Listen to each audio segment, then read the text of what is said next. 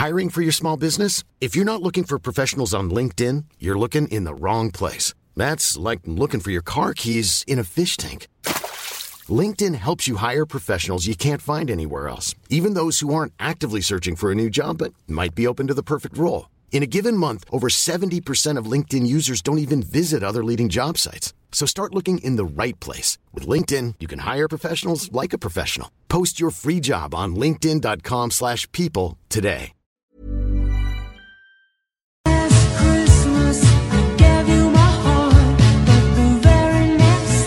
Then you throw it away. It's a fucking set piece.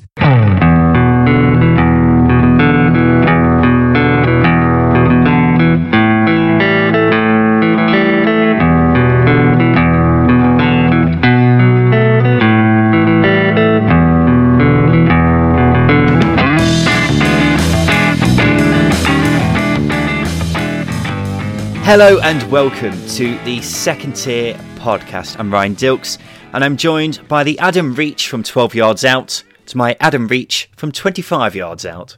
It's Justin Peach. Good day to you, Ryan. Merry Christmas. Merry belated Christmas to you, Justin. Did Santa get you everything you wanted? I didn't ask for anything specifically, but Oh. you know, Derby nearly got a result, so that that that that'd have helped. That's good enough for you. We're joined on the show today by Jacob Robinson from a Norwich podcast, Canary Cast. Merry belated Christmas to you, Jacob. Did Santa get you everything you wanted? Uh, Merry belated Christmas to you, and uh, no, because we were as poor as I can remember, so not very good. But uh, in terms of everything else, in terms of the bigger picture, yeah, not too bad. Thank you very much, mate. Lovely. We also have with us Stephen Topless from the Forest Ramble. Merry belated Christmas to you, Stephen. Did Santa get you everything you wanted? Uh, Merry Christmas and uh, nil-nil draw against Birmingham City. Not many chances. Wasn't on my Christmas list, to be honest. but, uh, in true Forest style. Standard. Right, on the show today, we've got 10 games to go through after a couple were called off because of COVID. We also have all the news from the past week and, of course, Simon Grayson's Hateful Eight right at the end. But we'll start off with a massive game from Boxing Day. Watford won, Norwich nil, Ismaila Sarr with the goal. And it was clear Santa turned up at Vicarage Road because Justin, he gave the Hornets the gift of a much needed win. So it was the new manager that helps, but you know, not much has changed really from the Ivic because you know Ivic famously said earlier on in the season that one 0 is his favourite scoreline, but it was a very good performance from from Watford because they managed to shut out a very I wouldn't say on form Norwich attack, but uh, a Norwich attack boasting quite a few of the key players. Um, they, they reduced Norwich to uh, um, 14 shots. Well, most of them came outside the box, so a very efficient performance from the Hornets. Yeah, absolutely. Watford, I thought, looked instantly much better under their new manager, Xisco Munoz, in his first game in charge. They were playing with a lot more attacking freedom than what we saw under Vladimir Ivic. From your perspective as a Norwich fan, Jacob, it must be pretty annoying that Watford decided to change their manager just before you played them. Yeah, yeah, it was. It was a bit of a moment of okay, they're going to up their game a lot more. They obviously were poor against Huddersfield when Ivic's last game. You're thinking this is a chance put ourselves 12 points clear of. Well, you argue probably up there with Bournemouth, the biggest promotion rival we've got this season. And yeah, I think it helped Watford were good, but it helped that Norwich were seemed. I think the best word to describe it is very lackluster. Yeah, definitely. I can't really recall any really good chances that Norwich had. The biggest moment of the game from the Canaries' perspective was when Pukki was six yards out before being stopped by Adam Masina. Jacob, was that a clear penalty or the best tackle ever? Uh, I'm going to say very good tackle. Teemu Pukki should score. A- I'd say a beautiful ball from Mario Vrancic. Like that is just, uh, I'd never even saw it. You, it was an incredible pass, and yeah, Teemu just didn't look on it again yesterday. A couple of dodgy touches, but yeah, I think just about he gets away with it. The tackle from behind always dangerous, but yeah, very good tackle. Very good tackle. This result brings to an end an extraordinary run of form for Norwich. Five straight wins prior to this game. Just your second loss in 17. Four points clear at the top. It's been remarkable, but if you had to pick out the main weakness at the moment in this Norwich side, what would you say it is? It's a tricky one. Don't want to pick out individual players because obviously Malcolm McGovern's only just come back in, but yesterday should probably get that cross. Defensively, has always been our issue. Has been since Daniel Farke's come in, and as you saw yesterday, Watford were quite basic in terms of getting in behind. You know, we we take the fullbacks forward quite quickly. Sorensen and Aarons out of space, and then against Zimmermann and um, Hanley, it was quite easy for D- Deeney and um, Gray to get in behind. That's probably the main issue really when we come up against teams that can actually cope with us and have good enough midfielders to cope with us in the middle. You you throw a blanket over Norwich, it's very very centrally based. You push us out wide, ask us to put crosses in, and we, we don't look like scoring from those crosses. It really is as simple as that. That's why we struggled to score last year in the Prem because again what teams did and Watford are still a very, very good side with good players, and that's all they had to do: push us out wide and then play it in behind our our fullbacks. And it really is as simple as that, really. Yeah, I'd say the defence is clearly the weakness for Norwich, really. They concede plenty of chances, which quite often just don't get taken. And yeah. that's probably one of the main reasons, if not the main reason, why I said a few weeks ago that I thought Norwich were a bit fortunate to be top. Not lucky, but fortunate. Uh, I'll say this I think for, I think Norwich won't get nearly as many points in the second half of the season as they have done in the first. I, whether Norwich go up or not, I think will largely depend on whether another side picks up a run of form because they've managed to build up a head of steam in this first half of the season and got themselves a good little total so far. One of those sides could be Watford. First impressions, Justin, Munoz's style of play seems to suit how they should be playing for a side gunning for promotion, doesn't it? Yeah, the, the, the Watford players, it, it, just seems like a very simple setup. You can play a 4 4 2 with them. You've got Gray and Deeney up front.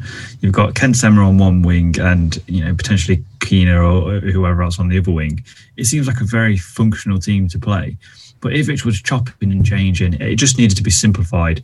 A bit like when Pearson came in last season in the Premier League, he just simplified things, got them working hard, and that's essentially you know what you do out of this Watford team, you can do that, and you get players like Ismaila Sarr into the game.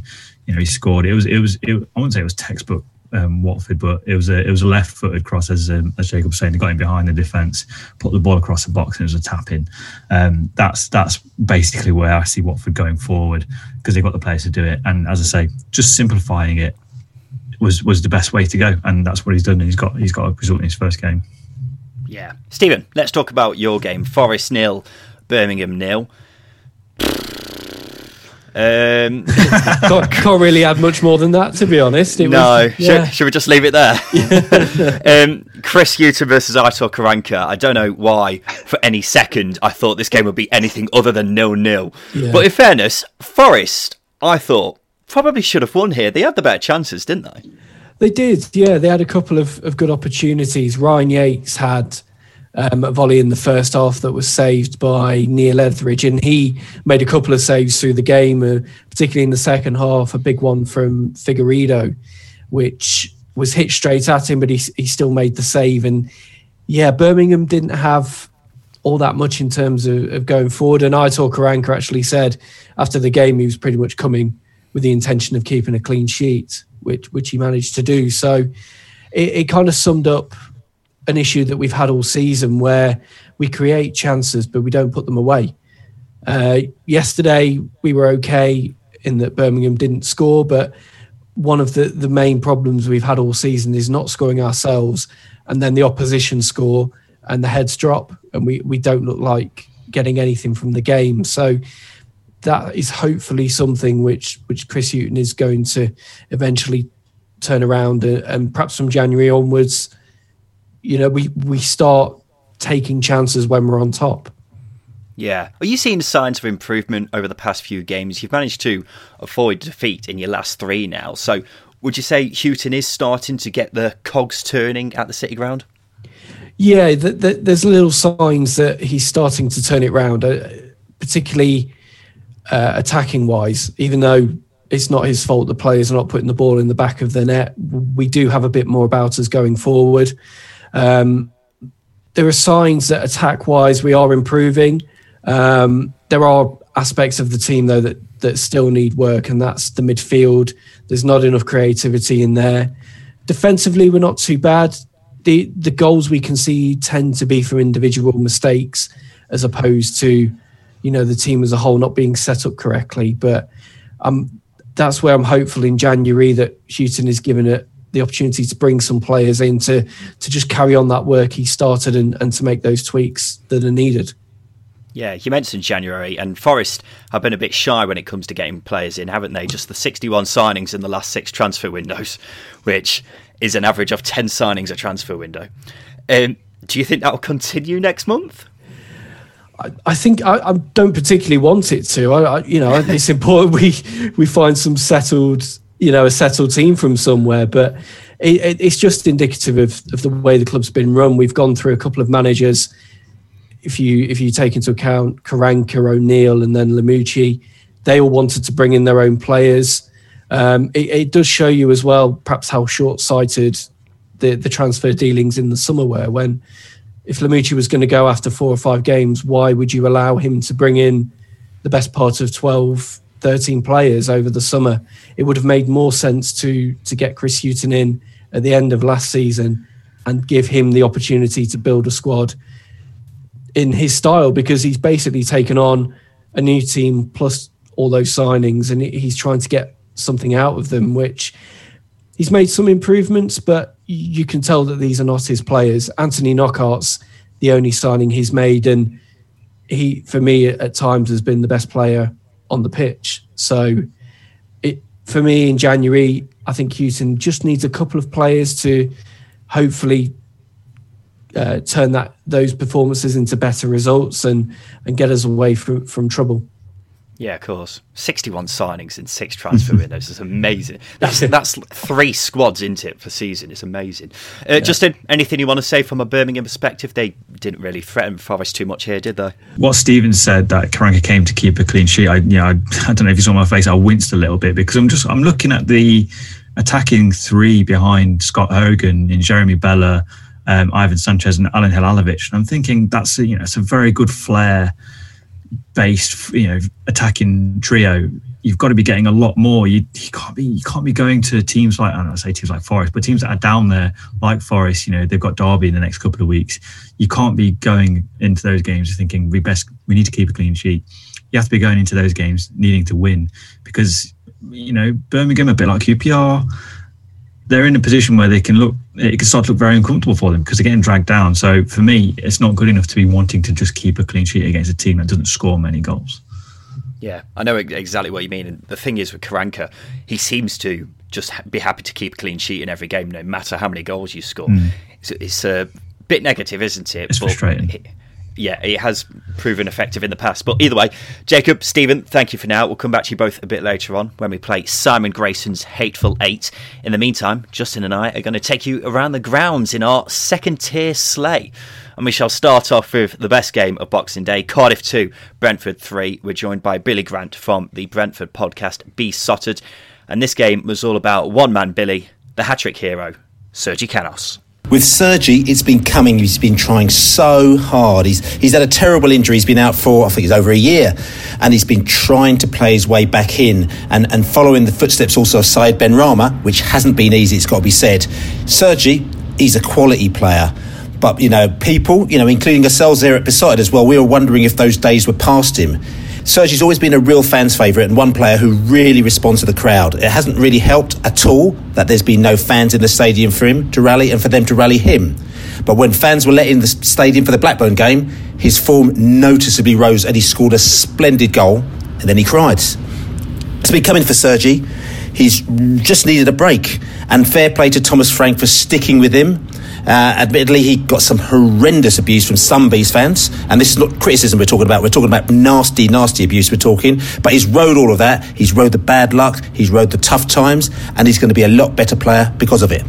Yeah, you mentioned him stepping into the shoes of Said Benrahma. Obviously, it's massive shoes to fill, but do you think he's capable of doing it?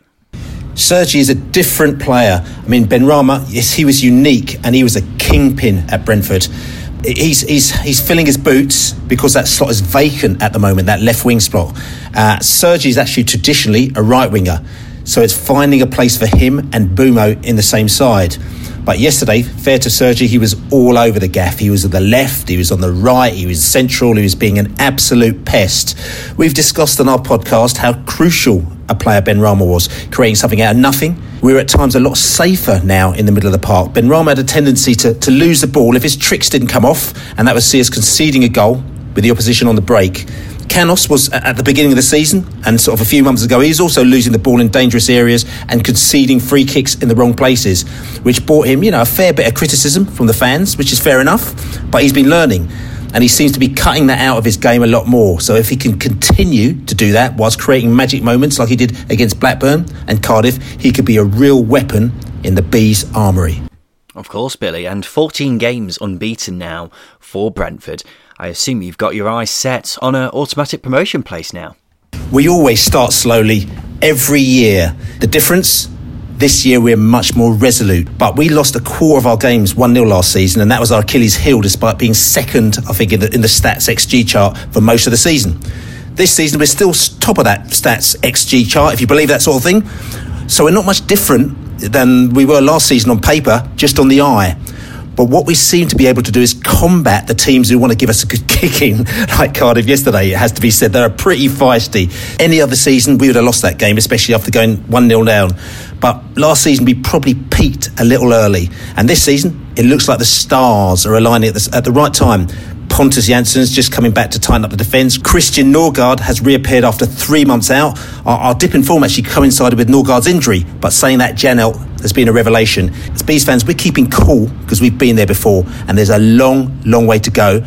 Cheers, Billy. That is Billy from the Brentford podcast, Beesotted. Justin, this game had two wonder goals in it. Will Vaulks scoring from his own half and Sergi Canos' volley from outside of the box. The question is, which one would you say was better? The the Sergi Canos one takes more technique than the Will Vaulks one. I'm not I'm not trying to discredit Will Vaulks, but anyone can score a punt from the halfway line when the keeper's 30 yards off his line. That is genuine. The technique Canos put out was much more difficult than the Vaulks one. I love how you said I don't want to discredit Will Vaulks, and then you instantly discredited his goal. Yeah, um, I, I, think they were both spectacular goals. Yeah. I'm not going to take anything away from Vaulks. I thought it was a lovely goal, um, but I, would say the Canos one was harder hmm. because if you got the same player to do the same thing in the same situation, you'd be able to do the Vaulks goal more than the Canos goal, if you know what I mean. Yeah, the, the way I'm going to liken it is I could do the Vaulks one, but I'd find it difficult to do the Canos one. Same goes for you. Okay.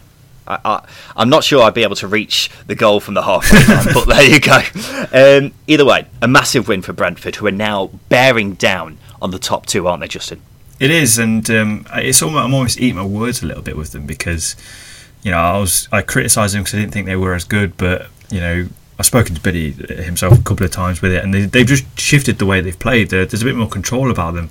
I'd argue that they're better now than they were last season, and obviously, one of the issues they had earlier on in the season is there weren't too many players contributing. Well, now you've got Sergi Canos who's coming into his own. Um, you've got players like Janelt who's brought a lot more balance to this team. So for me, they're a lot better now than they were last season, and, and really they're probably much better equipped to make an assault on the automatics um, going into going into the January transfer window because they're only going to they're only going to improve their side, aren't they? They're not going to get rid of anybody.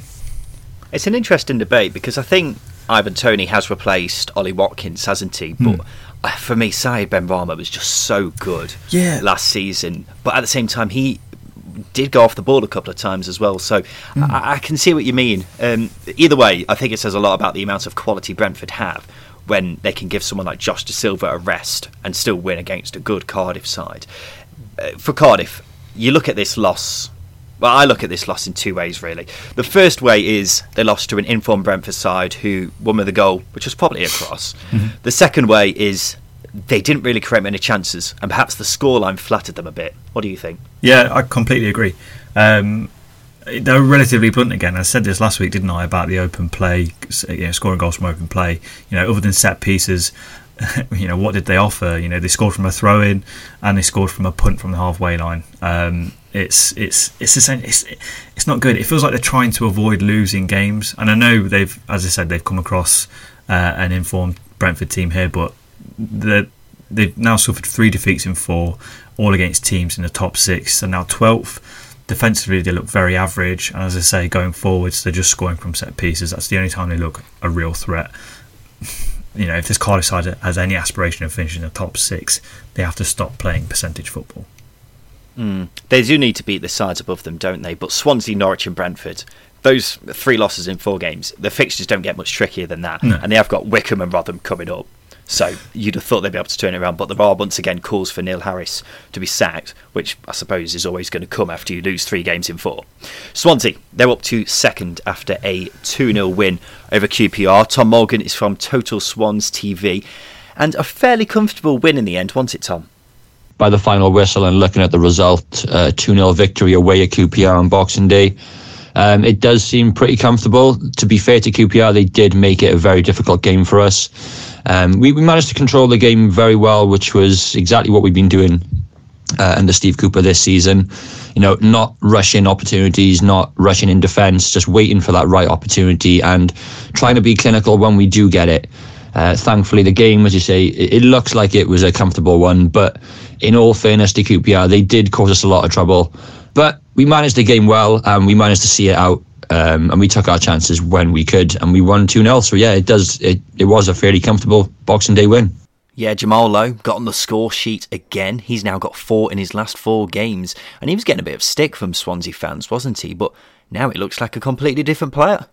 Yeah, I think that's fair to say. Jamal has received a little bit of stick from you know a small section of Swansea fans, but I think it's more of a want for him to do well. Um, we've signed you know cheaper and free transfer attackers in the past um, and they've just not worked out for us. And I think we just we just don't want that same thing to happen with Jamal. Um, you know, he had the qualities at Wigan. He scored six goals there last season. He's already equalled his tally for, for last season.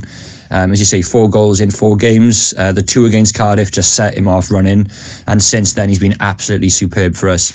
Um, but even before getting his, his brace against Cardiff, um, he really just does not stop running. Between him and Andre, the amount of uh, the amount of grass that they cover per game, the work rate, the hold up play. Uh, the, the speed on the boy is frightening. So he's going to be a massive asset to us this season. Um, and he's getting the goals. So hopefully we can just stick with him and he can get a few more. And finally, Tom, you're up to second now. Did you expect Steve Cooper to be doing as good a job as he's doing now, considering how many players you've lost over the past year and a half as well? He's doing a marvellous job, isn't he? Yeah, absolutely. Um, Cooper, the the staff, the players, everybody involved um, last season and this season have done absolutely superb. Um, when he first joined the team, I'm not going to lie, um, I hadn't really heard of him. You look into his his history and you think, okay, he's done wonders with youngsters, which is what we had at the time. Uh, a couple of experienced heads last season, not so much so this this year. Um, a lot of youngsters coming through, a lot of youngsters being brought in on loan. Um, thankfully, a lot of players that Steve is familiar with and has worked with previously, um, and he's getting the best out of them every game. You know, we're sitting in second now, um, conceding only 12 goals. We're doing fantastic. He's definitely getting the best out of the team. Um, did I expect us to be in second place just at Christmas time? No, honestly, I didn't. But the way that we've been playing this season, without the ball, with the ball, the defensive um, work rate that we put in, we deserve to be there at the moment. And Steve Cooper deserves all the praise that he gets, along with the, the players and the coaching staff. Cheers, Tom. Yeah, Steve Cooper doing a magnificent job, isn't he, Justin? yes, duh.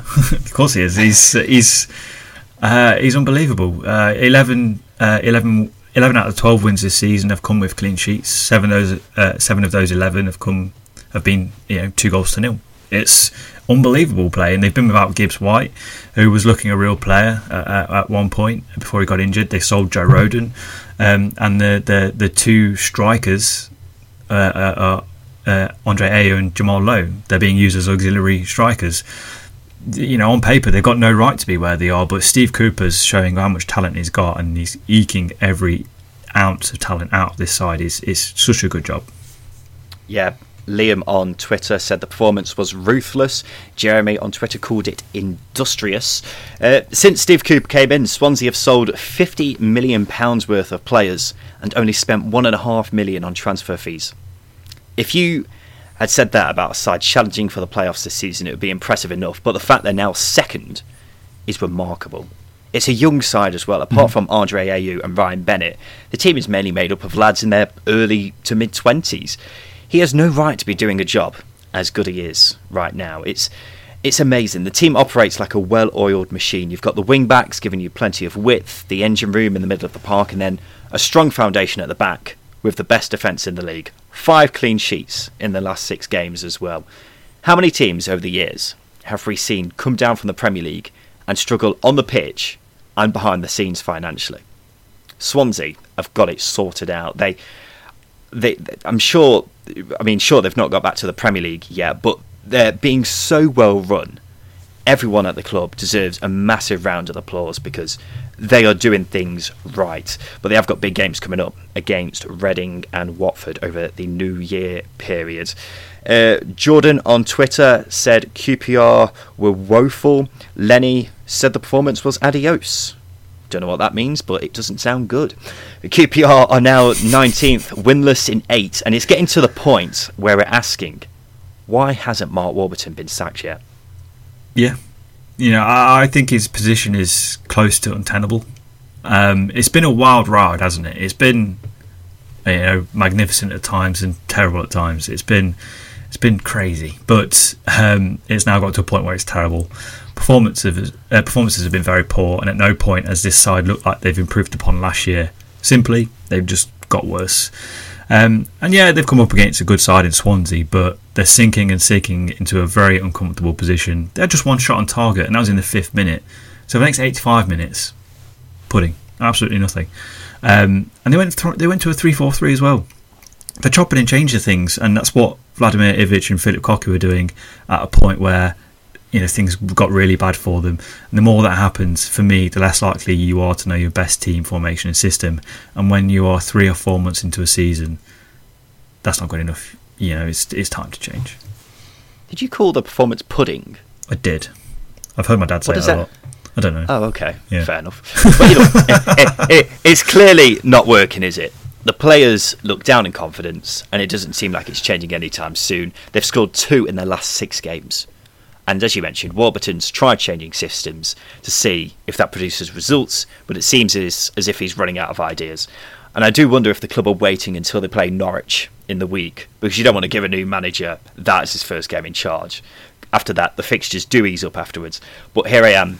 I'm speaking as if he's already gone, and that shows his position is untenable, really, at this point.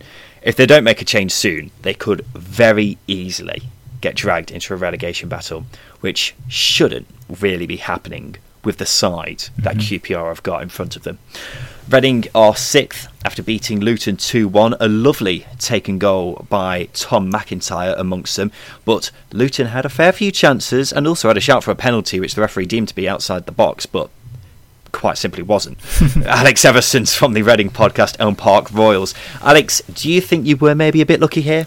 So I wouldn't say Reading were lucky yesterday. I think it was a case of Luton probably just didn't turn up until the game was kind of already over at 2 0.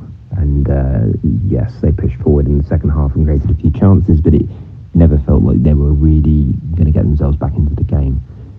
The penalty shout in the first half was definitely a penalty. Um, Luton can consider themselves unlucky not to have had that.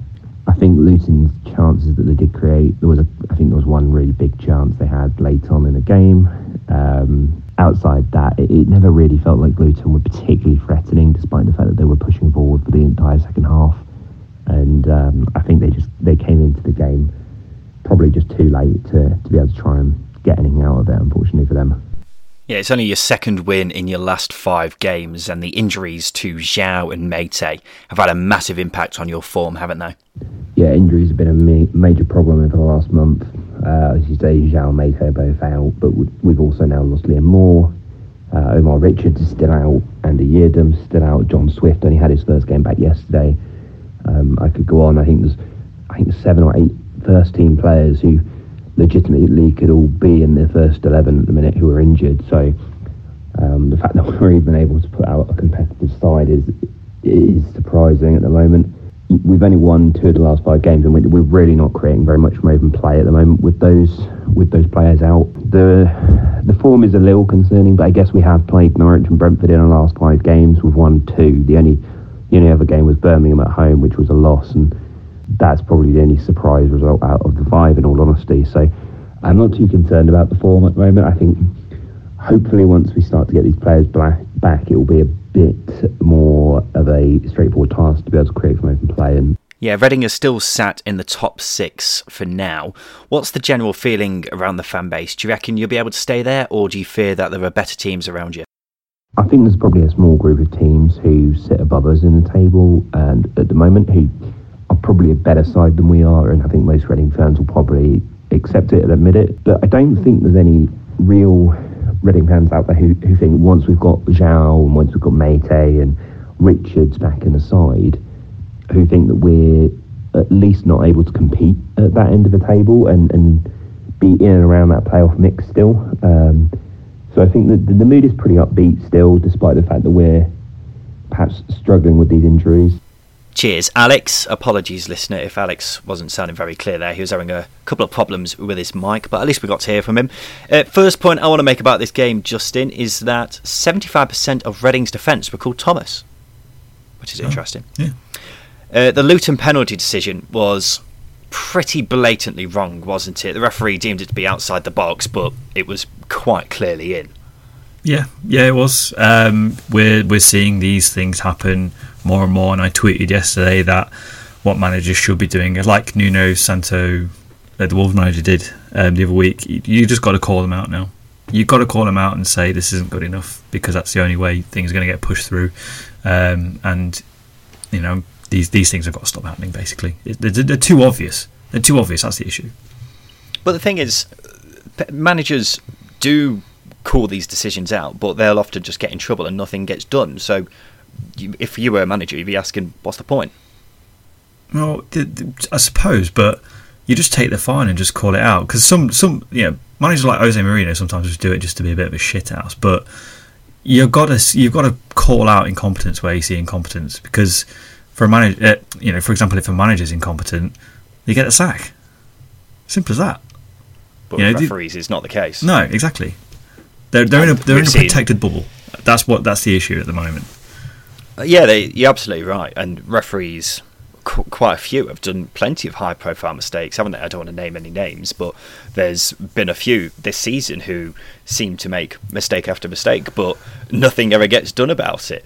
Um, and I suppose it's the same with players as well, aren't they? If, if a player keeps playing terribly, then they get dropped and maybe have to drop down a couple of leagues. But with referees, it's completely different. Mm-hmm. They can continue to make mistakes, and everyone just forgets about it after the weekend. It just goes back to their lives, but nothing gets done about it, and we're just stuck with the shoddy standard of officiating in the championship.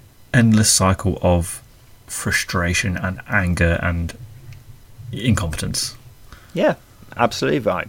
Alex just then made a very valid point that it seems like we're starting to see a bit of a gap open up at the top of the championship between the top five teams jostling out for the top two. And it could very well end up with the case of there being just one playoff spot left, with about eight teams fighting for that sixth place. Would you agree that's the case?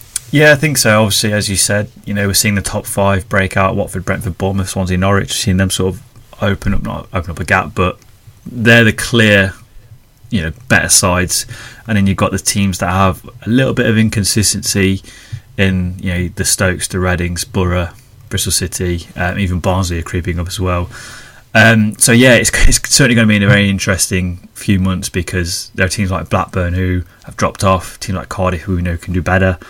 It's yeah, it's going to be a very exciting end, and as you say, you know, there's going to be one place at the end of the end of the season for the playoffs. It's it's going to be very very tricky um, for teams to get into it. I'll tell you what, we said this last season with uh, Forest, West Brom, Brentford, Leeds, and Fulham. And then Forest completely capitulated, yeah. so you can't rule that out. That is true. Um, but either way, Luton fans they weren't too happy with the team selection from Nathan Jones here. They felt the likes of Kiernan Dewsbury Hall should have been starting, and he is a terrific player in fairness. But it is two wins from 11 games now, and Luton are slowly sliding down the table a bit. Is it anything to be worried about? Do you think? I don't think it is. They're probably starting to level out after some early season promise. Um, you know, it's it's been a it's a it's been a bad run of form, but it's probably become it's, it's probably come at a good time because it's probably highlighted a lot of areas for Nathan Jones to sort of look at in the January transfer window and see where he can plug gaps. Because as you say, defensively, yeah, especially away from home where they were so good at one point, you know, they've now just won two away games in their last ten away games. After that's you know really early good uh, away from under Nathan Jones. It's just dropped off. You know why? Why is that the case? Why are they starting to concede goals quite easily as well? You know the the goal from McIntyre was was great, but as from a set piece, it can be avoided. So it's never a good time to come uh, to have a bad run of form, but it's probably come at a good time that it's come now where Nathan Jones can address it in the transfer window. Yeah, I can see what you mean. The the only issue is Luton aren't exactly blessed True. with stacks of cash, are they? So they quite often have to rely on free transfers or players whose contracts are coming to an end. So unless they have got a list of names already sorted out, then they may be scrambling around a bit in January. Right, we had a Yorkshire derby between Barnsley and Huddersfield, which finished 2 1 to the Reds. Barnsley's fourth win in their last five games. Carlo van der Watering is from Reds Report, and your boys are flying at the moment, aren't they, Carlo? Yesterday's victory 2 1 over Huddersfield saw Valérien Ismaël's ninth win in just 14 games. And most importantly, quite a few of those we actually went behind, as we did yesterday. Um, on the pitch, he's still got the same players he started with. He's not been through a transfer season yet, but I think what he's done, it's mentally. Uh, they play for the 92, 93 minutes that they're supposed to do.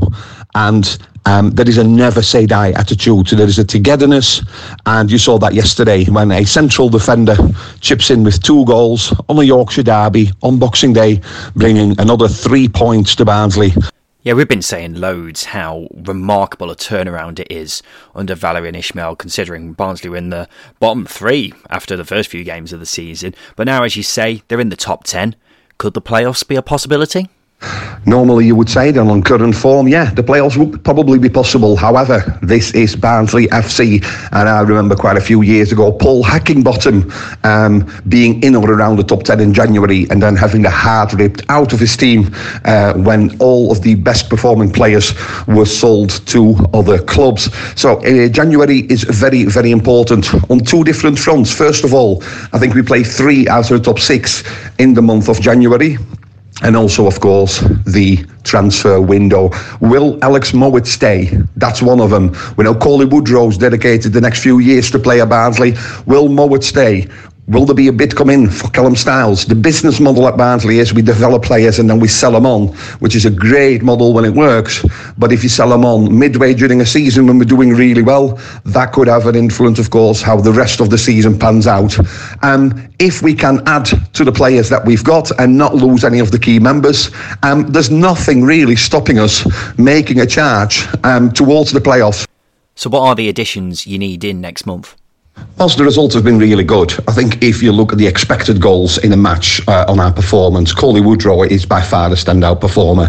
The other strikers on the pitch on a regular basis, basis sorry, um, Frieser, Chaplin, Adeboyejo, um, they've scored two each. So what we need is um, another striker up there with Cauley Woodrow. Uh, on a personal level, um, I think that needs to be a boxman. Cauley Woodrow is normally in or around the box, and often balls straight in front get missed. Whilst we've got a lot of choice in midfield, I reckon quite a few of those will either be leaving or go out on loan. Uh, Matty James's loan expires. Is that going to be extended? until the end of the season. But I think definitely um, centre back up front and uh, maybe at right back as well. Cheers, Carlo. Justin, I am just staggered at how well Barnsley are doing at the moment. I know I keep going on about it on this show, but they're the team in the whole championship who I can't help but feel most excited about at the moment. It's it's hard not to, isn't it? Because because of the football they play, they're so aggressive. They're so you know they press so much, and they've got some really good, talented young players. And one of the things we said is, you know, if they bring in someone alongside Cauley Woodrow, they can look a real threat going forward because they, you know, the lightens a load on on Woodrow. Helik, for example, has got more goals than Conor Chaplin this season. Um, I mean, Conor Chaplin looked looked fantastic, but this is a side that is on the up. It's it's certainly on the up, and it's it's going to be hard to stop. It's the first time in three years as well that Barnsley have come from behind to win a game, hmm. which shows the, the yeah it shows the the, the men, uh, mentality shifting um, under the you know within the last sort of year or so, and it's slowly improving all the time. And Ismaël, he's, he's got them playing. He's got them playing really well. He really has. They're playing exciting, attacking football. They've really put Huddersfield to the sword in this game, and as regular listeners know, that keeps happening with Barnsley. And it's a young side as well. There is so much to like about this team, and they're only marching faster and faster towards the playoffs at the moment. They're sprinting.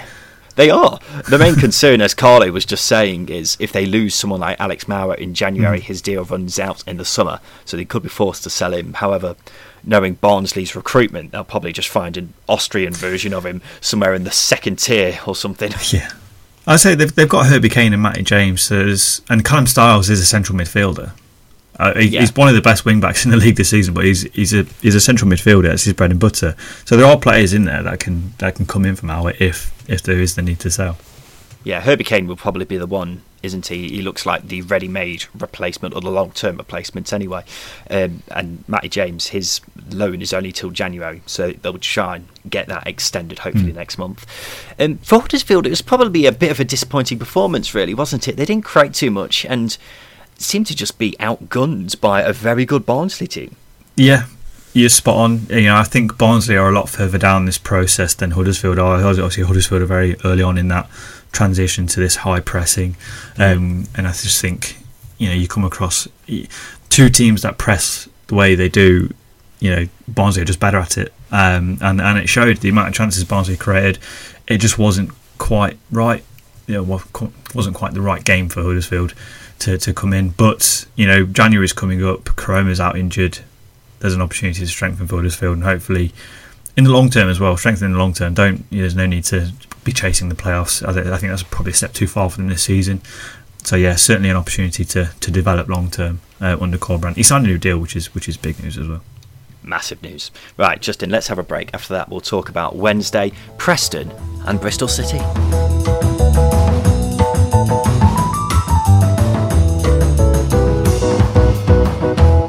It's a little known fact that when Justin and I record these shows, nine times out of ten we're wearing a classic football shirt from years gone by.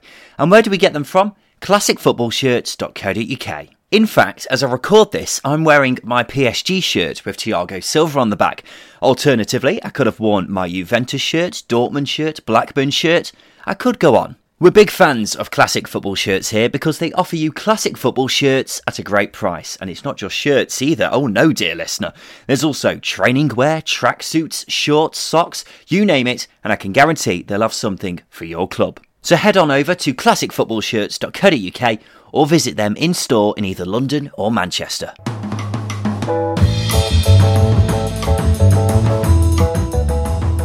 Welcome back to the second tier podcast. Blackburn won Wednesday one. By no means a classic, but a valuable draw for Tony Pulis's men, who are now unbeaten in two. Not much, but it's progress. Uh, Dan Fudge is from the Wednesday Week podcast. Dan, are you slowly coming round to Pulis ball? Absolutely not yet coming round to Pulis ball. Um, there was an article in the in the local press where he said that Blackburn play fast flowing and expansive football. I think my, my response to that would be, well, well, Tony, if that's something that you revere, why don't you play fast flowing, expansive football instead of hoofing it over our best player's head? Huh, fair enough then. Uh, what did you make of the game as a whole? There weren't really too many chances, were there? No, there weren't many chances. It's a, it, it, it's a byproduct of Pulis ball, I'm afraid. Um, you know, keeping it tight at one end, but also not kicking the ball in the goal at the other. Um, it's it's been a long time since we had a manager who wanted to defend a one 0 lead uh, for the, by the skin of their teeth. And the last time we had that was ironically uh, Stuart Gray, who was in charge of uh, Fulham yesterday with uh, with Scott Parker being off. It, it, it, it was it's a very negative way of football, and I personally believe that you can't keep out a team for 90 minutes of a game. You know, if, if you get an early goal, you can't keep players out of your goal for, for such a long time. It, it's a ridiculous way of, of, of approaching football. I genuinely hate Tony Pulis. oh, Dan. Um, the thing I was saying the other week was that Wednesday's only real chance, seemingly, of staying up is by drawing enough games to overtake someone ahead of them because I just really can't see them winning many games. Do you know what I mean? And that, that's my issue with Tony Pulis. To him, a draw is a win. You know, he sees it as one point gained, whereas your average football fan in the street would see it as two points lost, especially when you're 1 0 up from an absolute rip snorter that Reach scored yesterday. Um, but you know, if if we were playing the championship equivalent of Man City and took a draw, yes, that's a win. You know what I mean? But we were playing a, a mid-table team yesterday, and we were already winning. and and we decided to just park like the Red Sea at the back. It's I, I, I, I'm absolutely bereft of of ideas now. I I'm really becoming quite disengaged with football on the whole. I'm sorry to hear that, Dan. Let's end on a positive. Did you at least have a nice Christmas? I started to have a nice Christmas and I uh, self isolated for four days so, because my brother lives in South Wales. So I went there and as I was driving back to Brighton, my car blew up. I left at 3.30 and got home at 2 a.m. And uh, my car is now dead. So I, have had a pretty shitty Christmas, if I'm honest. You know, it's like Tony Pulis saying, well, we... Uh, we, we, we, we, we could have won if we'd have scored an extra goal. Well, yeah, Tony. You know, if my uncle had tits, he'd be me auntie as well. uh, Dan, sorry to, to hear that, mate. It's been a pretty rotten year for all Wednesday fans, I suppose, hasn't it? With results being terrible this year and then COVID as well. Hopefully, 2021 is better for Dan and the rest of the Wednesday fan base. One positive, though, was Adam Reach's goal, which is typical Adam Reach, Justin it was a screamer from 25 yards out. Uh, and I just keep having this image in my head of him showing his goals to his grandkids when he's older, and they'll just think he's the best player ever because some of the goals he's scored in his career are just remarkable. He, he only scores worldies, doesn't he? Yeah, it would be interesting to try and search for goals that are crap that he scored, mm. like a like a tap in or maybe one that you know, it's hit his knee and it's gone in. Just ones like that. But credit to him because Pulis has got the best out of him. I, he, he, looked really. He's been really poor for a while now, and Pulis done well to get to get the best out of him. Yeah, you're, you're actually right. He's had a pretty rough 2020 himself as Adam Reach, but since he's come back in, he, he's kind of a ideal Tony Pulis, Tony Pulis wide player in a way, isn't he? Because he's a superb crosser, and if they did have a big Tony Pulis striker in the box, they'd be loving life under Adam Reach. Um, but what did you make of what Dan was saying there? Wednesday pretty much sat back after the goal, didn't they? And it's all a bit negative, really, isn't it? They're they're not good enough, are they, to defend a lead? They're, they're down there for a reason. Defensively, they're not up to scratch yet. You know, you, you compare them to, to Derby, who have kept as many clean sheets as they have under Wayne Rooney um, and they've also not very not conceded many shots on target as well. You know that, that's that's probably where Pulis wants them to go, but man for man, they're probably not good enough. Um, so it's going to be an interesting January transfer window, and it's it's for a lot of teams, it's it's a pivotal transfer window. It's a it's a it's a season changing transfer window, and you know I'm not trying to downplay it at all by any of the words I'm saying. They they they've got to improve their side because you know I, I did like the recruitment in the summer for Wednesday. I thought it was a very functional transfer window. They did what they could, um, but unfortunately, those players just haven't been good enough. Yeah, it's weird how we keep mentioning Wednesday and how they sit back in just about every game and don't really go forwards much. Well, they've only kept one clean sheet in the last seven. So even though they are so negative, quite frankly, they're still not keeping clean sheets. Wait, I guess it's a weird position to, to be in because they're not good enough to keep clean sheets. They're not good enough to defend leads, but they're also not good enough to get a second goal in games. No. So it's such no. a, it's a strange place to be. Yeah, you're absolutely right. Joe Rothwell scored an unreal goal of his own for Blackburn, a wonderful solo effort where it was like the ball was tied to his foot. It was amazing. but this will have to go down as a very disappointing result for Blackburn, who as we've previously established, seemed to only pick up wins against teams in the bottom half of the table, and here they didn't even do that. Yeah, and I know we just criticised the Wednesday, Wednesday defence and perhaps a bit of the Pulis ball, but actually this this Pulis ball was probably made for a team like made well made, made to play well against a team like Blackburn because Blackburn like to get in behind and stretch games. You know, you're not going to do that against against a Wednesday team who sits so deep. So a solo goal like the one Rothwell pulled out was probably the only way they were going to get back into a game. Um, and you have to say, had he not done that, it would have been a win for Wednesday. So actually, credit where credit's due, I guess, to some extent for Wednesday, but not quite good enough if you're wanting to get into the playoffs for Blackburn. No. Bradley Dack was back though. He's missed a full year of football, so it's a welcome return for him. They badly need him back 100% quickly as possible, though, don't they? Because this Blackburn side, which was free scoring earlier in the season, has just showed signs of struggling a bit recently, mm-hmm. especially in the case of Adam Armstrong, who has only got one goal in his last six games now. Still shooting for fun, though. Every time he gets the ball, he just shoots. It's amazing. Uh, Preston made it two wins in two after beating Derby 1 0. Derby were down to 10 men for half the game after Martin Waghorn was sent off. Right decision for you? Yeah, it was a terrible tackle. He did the same thing to Ryan Yates, didn't he, in the um, the derby against Forest, which is weird saying that um, against Forest. He did the same thing. Um, he's just got a bit about him. Not about. He's not an aggressive player. He just sometimes shows a bit of thickness. Um, ah, trying to find a word that is nicer, but it was a thick challenge to make. It's simply clumsy. Simply it was a clumsy challenge, wasn't yes. it? In, in, in a way, it kind of sums up his season so far, really, hasn't it? Because he has been struggling, hasn't he? Yeah, and you know what, clumsy. Yeah, you know the ball's been bouncing off him. Other than those two free kicks against Forest and Cardiff, it's not happened for him. No, not at all. Despite the man advantage, though, Preston struggled to break Derby down, and it took a superb finish by Alan Browne in the 97th minute, was it, to break mm-hmm. the deadlock. If you were Alex Neil, would you have been pleased with what you saw from your side? Uh, no, not at all. Um, Alex Neil said as much in his post-match presser. Um, you know, he said they were quite poor tactically. Um, they switched to a three-four-three, which um, it worked because it penned Derby in. But um, individually, I thought Preston were really poor. You know, individual players. I think the ball's bouncing off Emil Riis Jakobsen. He had a shot at one point where it just went wayward, and Stockley as well. They didn't really get the ball into Stockley at all. So yeah, you know, he made the changes, but the players didn't come up good. It wasn't good enough from from Preston. They're, they're quite fortunate to get the win, really. Yeah, Preston fans were telling us it was a pretty dreadful performance from them as a whole. Really, uh, Dave said it was toothless, which is yeah. one way of putting it, I suppose. Um, a win's a win, and it's two wins in two, which has done a world of good for easing the pressure on Alex Neil. Still a long way to go, isn't there, for the season not to be classed as a disappointment, which so far it looks like it is. Bristol City got their first win in four games by beating Wycombe 2 1. Similar to Preston, really. Not a particularly dazzling win, but a win is a win. It is, and Famara Diédhiou plucks up with a, a, late winner again, and he is the man. He is the man. He, he's a hero. Uh, other than that wayward uh, overhead kick he got sent off for the other week, he's been pretty good, a pretty effective player off the bench. Um, and you know, I said a couple of weeks ago that they're limping to the January transfer window.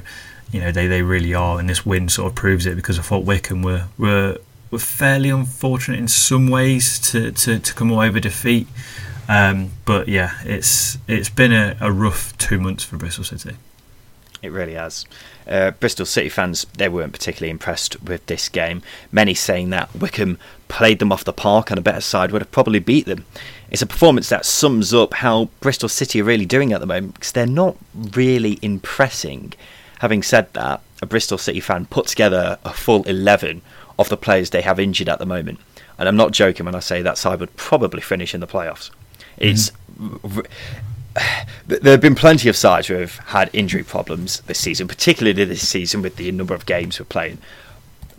But Bristol City have got a fair argument to say they've been the worst affected. Yeah. Uh, after the game, Gareth Ainsworth was still positive, as per usual. He said he can't work out how they lost, and he would have been even disappointed with the draw. And I just feel sorry for him because he's such a nice man, and I just want him to be happy, Justin.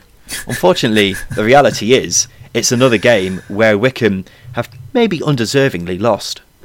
Uh, well, that, that, it comes down to quality, doesn't it? And they don't possess that quality. I read a stat that Akinfenwa's had the most shots in the championship this season without scoring, and that staggered me because Akinfenwa at times has been one of the most dangerous players in the championship. Um, Do you know what it on... is? It, it's because the the ball get constantly gets crossed into him and he just heads it, and it counts as a shot, even though it's probably not got much chance of actually scoring. That's my theory, anyway. Okay, M- maybe a bit harsh on on the, on the big man himself, but. But he, when he's come on, he's changed games for Wycombe, and um, perhaps if they had someone who's in their prime, no disrespect to him, he's 35. Um, you know, yeah. someone who's in their prime, a bit like Jeju, You know, he, he comes on and he scores that's what they need. Um, but that, whether the budget stretches to that or not, I don't know. It's it's, it's unfortunate for them, and it's going to, you know, to it's going to keep being unfortunate for them until they get the right players in who can compete at this level. Akinfenwa's actually 38. So you're doing him a disservice, oh, wow. really. Yeah. There you go. Uh, and finally, in possibly the most predictable nil-nil ever, Coventry nil, Stoke nil. I say it's the most predictable nil-nil ever because Stoke have conceded just once in eight games and Coventry have conceded five goals in ten games. So no surprises in this case, but Stoke should have won this really, shouldn't they? Yes, um, it's it's a, it's another one where you go because again a bit like Coventry, they've had too many draws in the last eight games or so, and obviously with Stoke players are starting to come back. Um, they've got enough, even in some of their reserves, with you know inverted commas, you know, players like Tom Ince who should be doing a, a, bit more against teams like this or having an impact against teams like this. So yeah, a draw is not the best result. No, just going back to what I was saying about Stoke's defence, it is pretty amazing, really, mm. when they've got two young lads in the back line, Nathan Collins and Harry Souttar, who are playing out of their skin this season. Those two I've spoken at length about in the past, and they've got big futures. Someone I've not spoken about is the goalkeeper, Josef Bursik, who is also just a young lad, 20 years old, which is exceptionally young for a goalkeeper playing week in, week in, week out in the Championship. But he's been marvellous recently. For those who aren't aware, he was basically drafted in after injuries to the other goalkeepers, Adam Davies and Adam Angus Gunn. So Bursik's had to come in. He started off a bit shaky.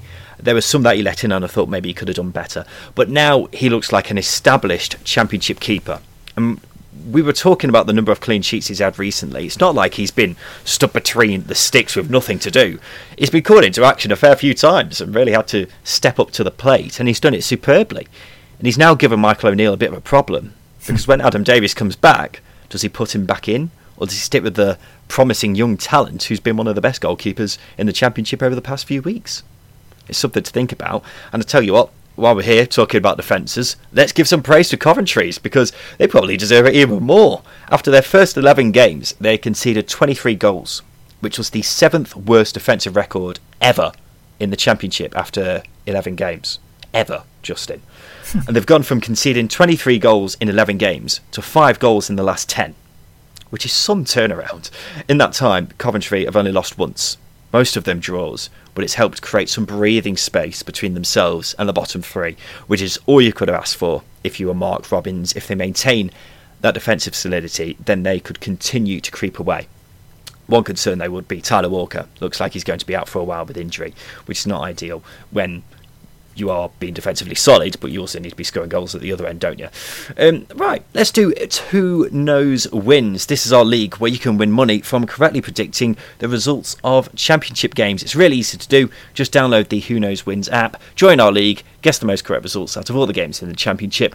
The more people involved, the bigger the prize. This week's winner was XG Sports, who took home £90 after getting eight correct results from 10. The win pot was £210, so that's been split out between a fair few of you. So well done if you did take home anything from this week. Justin, you got five correct results, which is not bad going at all. Mm. I got four, also not too bad, so I'm fairly happy with that, but it leaves me moneyless, which is not good enough in my book. But either way, let's go through some of the uh, games from the next round of fixtures. They are on the 29th, which is Tuesday. I know around this period everyone starts to lose track of what day it is, but either way, keep track. It's two days' time uh, from the time of recording. We'll start off with Birmingham Derby. Justin, which way are you going there? I'm going to go with a draw. I will go with Birmingham. I don't know why. Millwall Watford. Going to go. Never mind. Never mind. That one's been postponed. Just realised. Sheff Wednesday Borough. uh, ooh, uh, Borough. I'll go Borough as well. Huddersfield Blackburn. I'm going to go Huddersfield.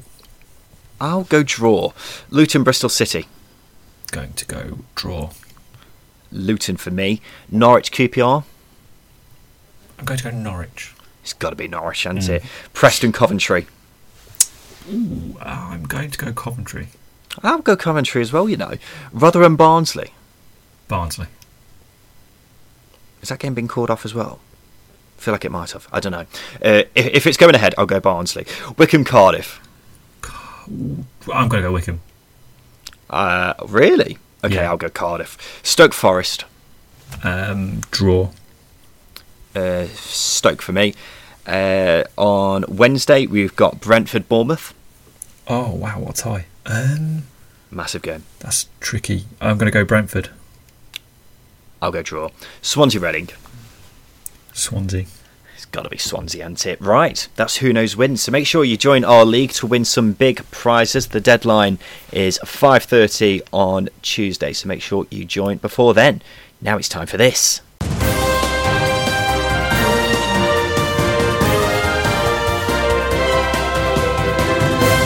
Yes, it's time for the news, and Watford have appointed Dinamo Tbilisi manager Xisco Munoz as their new head coach after sacking Vladimir Ivic. This was annoyingly announced about two hours after last week's episode came out, so cheers for that, Watford. Thanks a bunch. Um, promising signs so far, though, want it? Yep, it was a it was a shift in performance, as we said earlier. Um, shift in performance, and you know, as as I said, simplified. Um, that's all they need to do with this Watford side because it's a good good good team start with good players. Um, so just just play just play better. Yeah, just play better. Uh, after the government rejigged its tier system again, it means Bournemouth are now the only club in the Championship who are allowed fans. Although how long that will last, we'll have to wait and see. The PFA has written to Sheffield Wednesday for clarity over when the club's players will receive their outstanding wages. November salaries were capped at £7,000 because of the owner's cash flow issues. It's reported that there's growing concern over the issue, especially with the transfer window opening up. Um, let's leave that one there, Justin. I feel like you have something to say on the next one ownership issues again. Cast your mind back, listener, to last week when we told you how Derby released a statement saying the takeover at the club would be done before Christmas. This is after months and months of the word being that the deal is nearly done. Well, guess what? It's past Christmas now, and the deal's still not done. What is going on?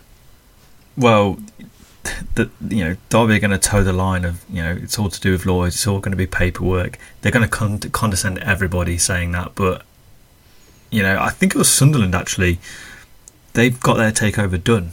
Um, it can't be that hard. If someone wants to sell and there's a buyer and everything's fine, EFL have ratified it, why is there to sort out?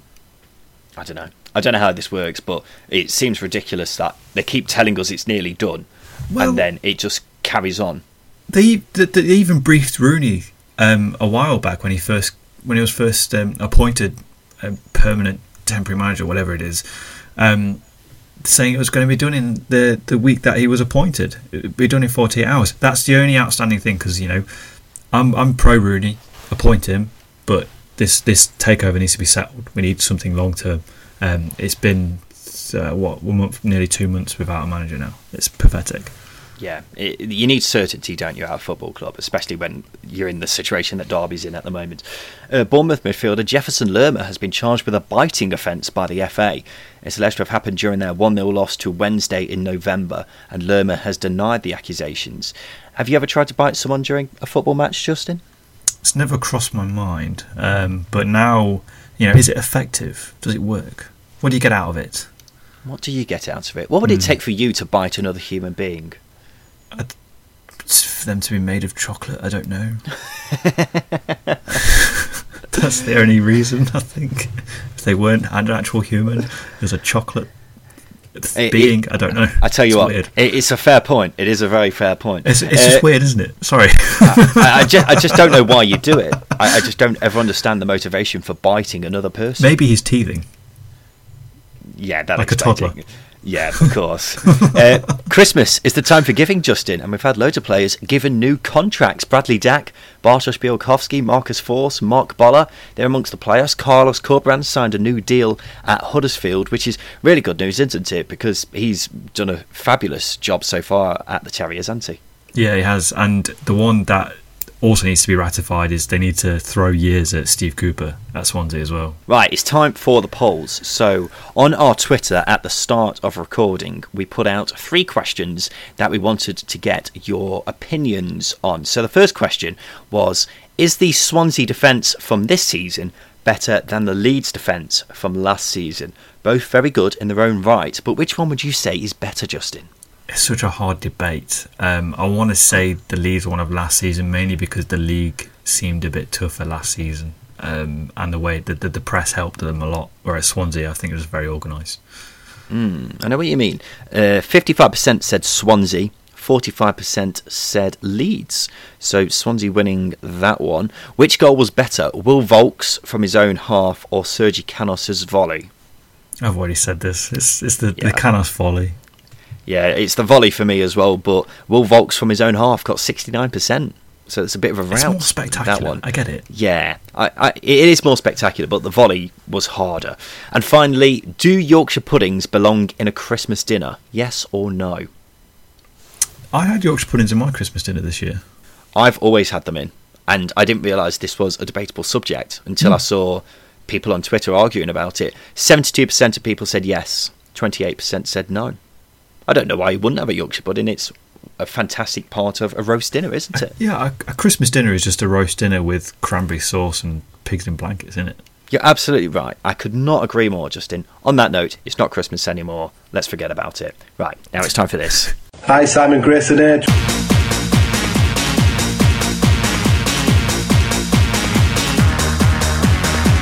So this is Simon Grayson's Hateful Eight. Welcome back to the show. Stephen Topless from the Forest Ramble and Jacob Robinson from Canary Cast. So I'm going to ask the boys here to name eight of a certain subject. All they've got to do is work together to name all eight. So for example, if I were to say name the eight youngest managers in the championship, and Justin would say Carlos Corberán, that's one down, and Jacob would say Alex Neil, that's another down. But if Stephen would say Neil Warnock, then he'd be out.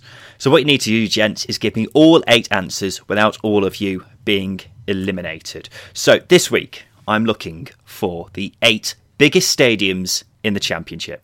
Simple as that. It's based on capacity, obviously. So we shall start off with Justin. Go on, Justin. Can you name me one of the biggest stadiums in the championship, please? This might be one of the easier uh, weeks this week, but then again, might have just shot myself in the foot. I'm going to go with Hillsborough to start with. Yes, Hillsborough is the biggest in the championship at just under 40,000. Uh, Jacob, you can go next. Can you name me a big stadium in the championship? Um, I'm going to say Pride Park, Derby. Must be up there, surely. Yeah, Pride Park is joint third biggest at 33,000. Stephen, one from you, please. I'm going to go close to home and say the City Ground. That's very close to home. City Ground, 30,000. You are absolutely right. Justin, another big stadium, please. Um, I, am not going to say I'm struggling, but I'm always I'm, I'm, just sort of like I don't know where, where the next biggest one is. Um, You're questioning yourself. Yeah, well, Coventry don't play the Ricoh anymore. I just said the Ricoh. Um, mm, I'm going to go with uh, Ashton Gate. It's not easy. You know, you know when you were saying this is one of the easier. Oh, for God's sake! about thirty seconds ago, Ashton Gate is not on there, which is very funny. So Justin's out. oh the championship um, expert's gone. Yeah. well, well, done, Justin. You, have just shown us all up. Well done, mate. Uh, Jacob, can you name me a big stadium, please? I'm not actually sure what the name of it is now. Am I, am I easy to say the Cardiff City Stadium or is it something else? Because I don't, don't know with the whole um, ownership what it's actually called. no, you're absolutely right. Cardiff City Stadium, 33,000. So you've got one, two, four left. Steve. Where's the Cardiff City Stadium? Where is that in the list? That is 33,000. So also joint third. Okay, cool. So, Stephen, one from you, please. Uh, the Riverside Stadium, Middlesbrough. Riverside Stadium is 34,000. That is the second biggest stadium in the championship. You've got three left, and you're getting towards the tricky end now because it's all quite close together round here at the bottom. Um, Jacob, one from you, please. I want I want to say Carrow Road, but I believe that's not going to be big enough. That's twenty seven. Road. That's twenty seven thousand. I can't. Yeah, go on. I think I might have shot myself in the foot. Carrow Road is 2,000 seats short. So you're just wrong, which is quite unfortunate. But Stephen, it's all down to you. It's all on your shoulders. All you need to do is name me the three remaining biggest stadiums in the championship. Can you do it? Um, I'm thinking. Have we already been mentioned? The Madejski, Reading the Madejski Stadium is 5,000 seats short. Unfortunately, it's 24,000. So, lads, you've all failed quite miserably as well. just after Justin, just after Justin was saying it's one of the easier ones that we've had on Simon Grayson's Hateful Eight. Uh, the ones that you didn't get were Ewood Park, which is thirty-one thousand. Wow.